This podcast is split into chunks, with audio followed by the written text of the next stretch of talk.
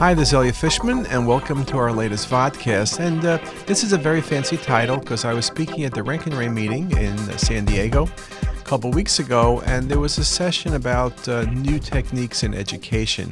And my job was to look at social media and how that might impact education, but also how to use social media for education. So that's what my talk's going to be. It's going to be some theories, some thoughts, what other people are doing in radiology, in medicine, or in other fields and then look at what can be done. I'm also going to share with you our own experience. So, when you look at the term social media, at first glance, you typically think about a bunch of teenagers uh, texting each other. But when you look under Wikipedia, it's very clear that social media is far more than that. It introduces substantial and pervasive changes to communication between organizations, communities, and individuals. And that's just that statement alone means it's very important to us because as we try to communicate with each other, try to communicate with our patients and with our colleagues, social media may be one of the ways of doing it. When you look at some of the other articles talking about social media, this definition, a group of internet based applications that build on the ideological and technical foundations of Web 2.0 and allow the creation and exchange of user generated content, is another way of looking at it. So, again, the users take control and can share information. And it's really a very broad term because what social media in many ways does, it creates two way or multiple way conversations. Things that were typically one way conversations become interactive dialogues. And that indeed becomes very important. Because if one thing social media provides that one has to be impressed by is the ability to speak to many people and to communicate with many different people. When you speak about social media, there's so many things you could think about, uh, from things like Tumblr and Twitter and Facebook and YouTube and Wikipedia and on and on. And we're not going to go through all of these. We'll talk about a few of these, but it's important to recognize that the whole area of social media, as most of you know by reading the newspaper, is constantly changing. And it's somewhat amazing how rapidly the change has occurred. I gave a talk at RSNA and made the point that if I was giving this talk in 2010, the lecture would focus on why it's inappropriate for radiologists or other professionals to use social media. Uh, it was an uncontrolled environment, uh, who was looking at it, who can connect, the concern for HIPAA violations, many different reasons, but it was truly felt that that whole area was not going to be for radiologists or for physicians in general. Well, in part, you know, that has slowed radiology down in terms of embracing social media. Concerns about professionalism, concerns about privacy for our patients, concern about control or lack of control of the message, and concern, particularly in hospitals, who's responsible for developing and managing a website and who's going to pay for it. Well, the question, is it professional, in a sense, is answered. At the Roentgen Ray, I showed everyone this slide, which was the Roentgen Ray's uh, link at the meeting, which had all the information about papers and abstracts and everything else you want to know about San Diego and the meeting itself. And if you look at the very bottom of the page, there was all of the signs from Google to Facebook to Twitter to LinkedIn to YouTube to AJR. So really, there is no question. And if you went and looked at the A, the ACR, very much the same thing. Every single part of the ACR is connected to social media, Instagram even. So you're sending Instagram pictures around. So social media is mainstream in the most mainstream conservative organizations, the Roentgen Ray and the ACR, and RSNA is exactly the same thing. So really, we change the questions. The real questions now become how to use social media for your message, for your brand, and for mind share. What is the goal of your social media program? How well does it work in your practice? And what do you plan on doing now or differently over the next 12 months? Now, there have been a number of articles, and because I was asked to speak on this topic, I also did a lot of research, looked at PubMed, and there are a lot of articles on PubMed now. Most of the articles are in the last few months, quite literally, because many of them are sort of um, listed on PubMed, but the articles have not been published or they've been published on online, but not yet in the journals. This article by Tamini makes the point that healthcare lags behind other industries in engaging with customers. And again, we talk about reasons why, from HIPAA to fears about uh, mismanagement of people's time.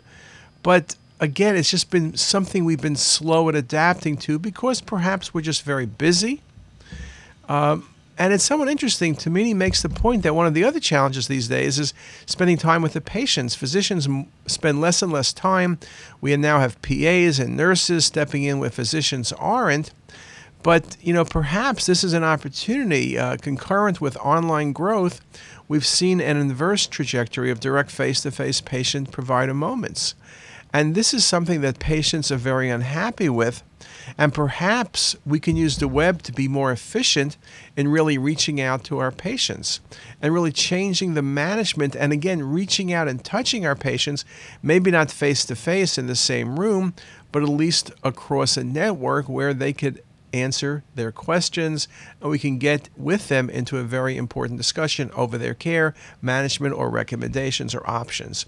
So, again, perhaps social media is going to provide us with an outlet to really take care of many of the problems that we are facing in medicine.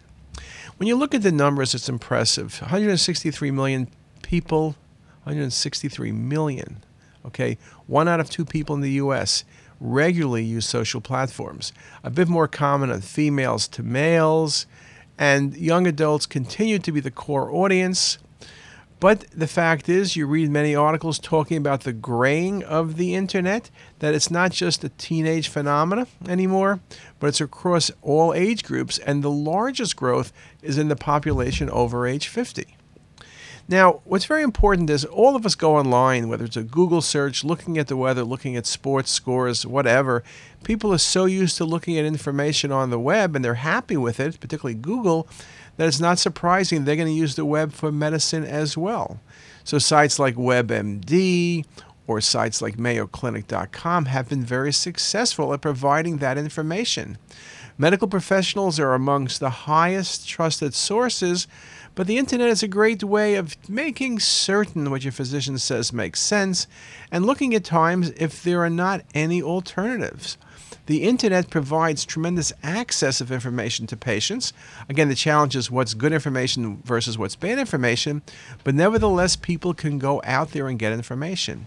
And as I mentioned, there are so many ways from social and professional networks. You can see Facebook and YouTube in there to blogs, to microblogs, and the like. Now, if you look at this list, you may have heard of many of these things. The two most common are going to be Facebook and Twitter. Those are the two biggest ones in terms of numbers. And when you look at websites, most websites will link through these two uh, approaches. When you look at Facebook's homepage, what's its mission? To give people the power to share and make the world more open and connected a very good mission statement. And if you look at Facebook growth, it's really impressive. Look at that curve. Now, it's slowing down a bit because there's only X amount of people who live in the world. But you can see by 2012, in a four year period, it went from 100 million to a billion. And now in uh, April and May 2014, it's over 1.3 billion and continuing to grow. The growth rate is slower. Again, there's only so many people in this world. Twitter is also very successful. In eight years, it's become a true force. It went public this year. It's a way of communicating with 140 characters or less. It's one of the most successful startup companies of all time based on market capitalization, revenue growth, and tremendous cultural impact. And what you use it for typically are quick chats with people you know, you don't know, or hardly know. And it's a way of connecting people along specific topics. Uh, the CEO talks about the only platform that's public, real time, and conversational, and widely distributed. Is interesting when you try to say Twitter versus Facebook. Uh, Whitney Fishman, who's written a lot about this, makes the point that Facebook's a network designed to cement human personal ties, while uh, Twitter is more of a network designed for sharing and receiving information and ideas. But both of them work very nicely. One of the underlying drivers um, in terms of integration of social media into healthcare experience, well, healthcare trends show a movement to a patient centric model. And social media does take up that patient centric model. And what happens is people will develop trusted networks be it online or offline. So it's very important that the physicians, radiologists perhaps, are connected to our patients. Hospitals surely are trying to do this. Price Waterhouse released a report recently on healthcare and social media. 41% of respondents said they would share information with healthcare professionals via social media. 61% they would trust information from healthcare professionals received via social media. And over 70% said they would like help from physicians via social media, including referrals. And so what you're seeing is this connectivity between patient and health system and physician this is where social media will play a major role. It's going to be the glue that connects all of the things. And you think about it patient access to medical records and radiology reports, which is happening now everywhere, changes patients' expectations. And the key change is the physician patient relationship is no longer one directional. It's now circular at best, but it involves many other people. And again, when you think about it, why do patients use social media for their health? Well, patients use social media for everything else. Why shouldn't healthcare be the same? It provides a way of connecting patients and their families with physicians, sources of information, other specialists, other people with the same disease and experience, and provides lots of information, including communicative and emotional value to patients. Just to show you two sites, the site patientslikeme.com talks about people with certain diseases. Users connect with others who have the same disease or condition, and they track or share experiences. Uh, in fact, the data from these sites is now going to be used by drug companies and researchers to be able to see what they learned more about diseases. It's a platform designed to help patients answer the question given my status, what is the best outcome I can hope to achieve and how do I get there? So, again, sharing with other patients, and here's the site sharing with other patients perhaps is a good way of learning what to expect. And if you look at this one on pancreatic cancer, you say, okay, what's my symptoms? What treatments can I do? If I get radiation, how will I feel? If I get chemotherapy, how will I feel? And it's not the doctor telling you how you feel, but it's a thousand patients who had the same chemotherapy. They had FOLFOX. They know what the issues are. And so, again, people begin to feel much more connected and more in control of their own treatments. CaringBridge.com, we used to say that patients tried to hide diseases. Now patients are saying, look, here's what I have, here's what I'm doing. I'm telling my friends that you can communicate with me. I'm going to tell you how I'm doing. And it's very popular in teenagers and young adults, but even in older patients now, it's really a way of getting support from friends and family or from total strangers. Again, the power of connectivity, the power of social media is shown in this, uh, in this type of process. So, again, hospitals are, and some physicians are really smart. They're turning to social media as a way to recruit patients and their families as advisors. Uh, Ask patients or parents for input via questionnaires and surveys on how to give the best care, what services should be done. At University of Michigan, for example, they have e-advisors who answer questions a couple times a year and a teen council who responds to questions. At the Brigham and Women's Hospital in Boston, they help edit brochures to make certain the brochures don't sound too medical but are much patient, much more patient friendly. And so it's kind of interesting. This article by Margolin in the Social Media and the Surgeon, Journal of Clinical Colon Rectal Surgery, so a very reputable GI journal, talks about as physicians and specifically colon and rectal surgeons, it's important that we understand this new technology, learn its limitations, and utilize it to foster growth of our practice, train, and potentially result in better patient care. So that indeed is very important. He goes on to show that hospitals really understand this better than individual doctors. Look at the numbers.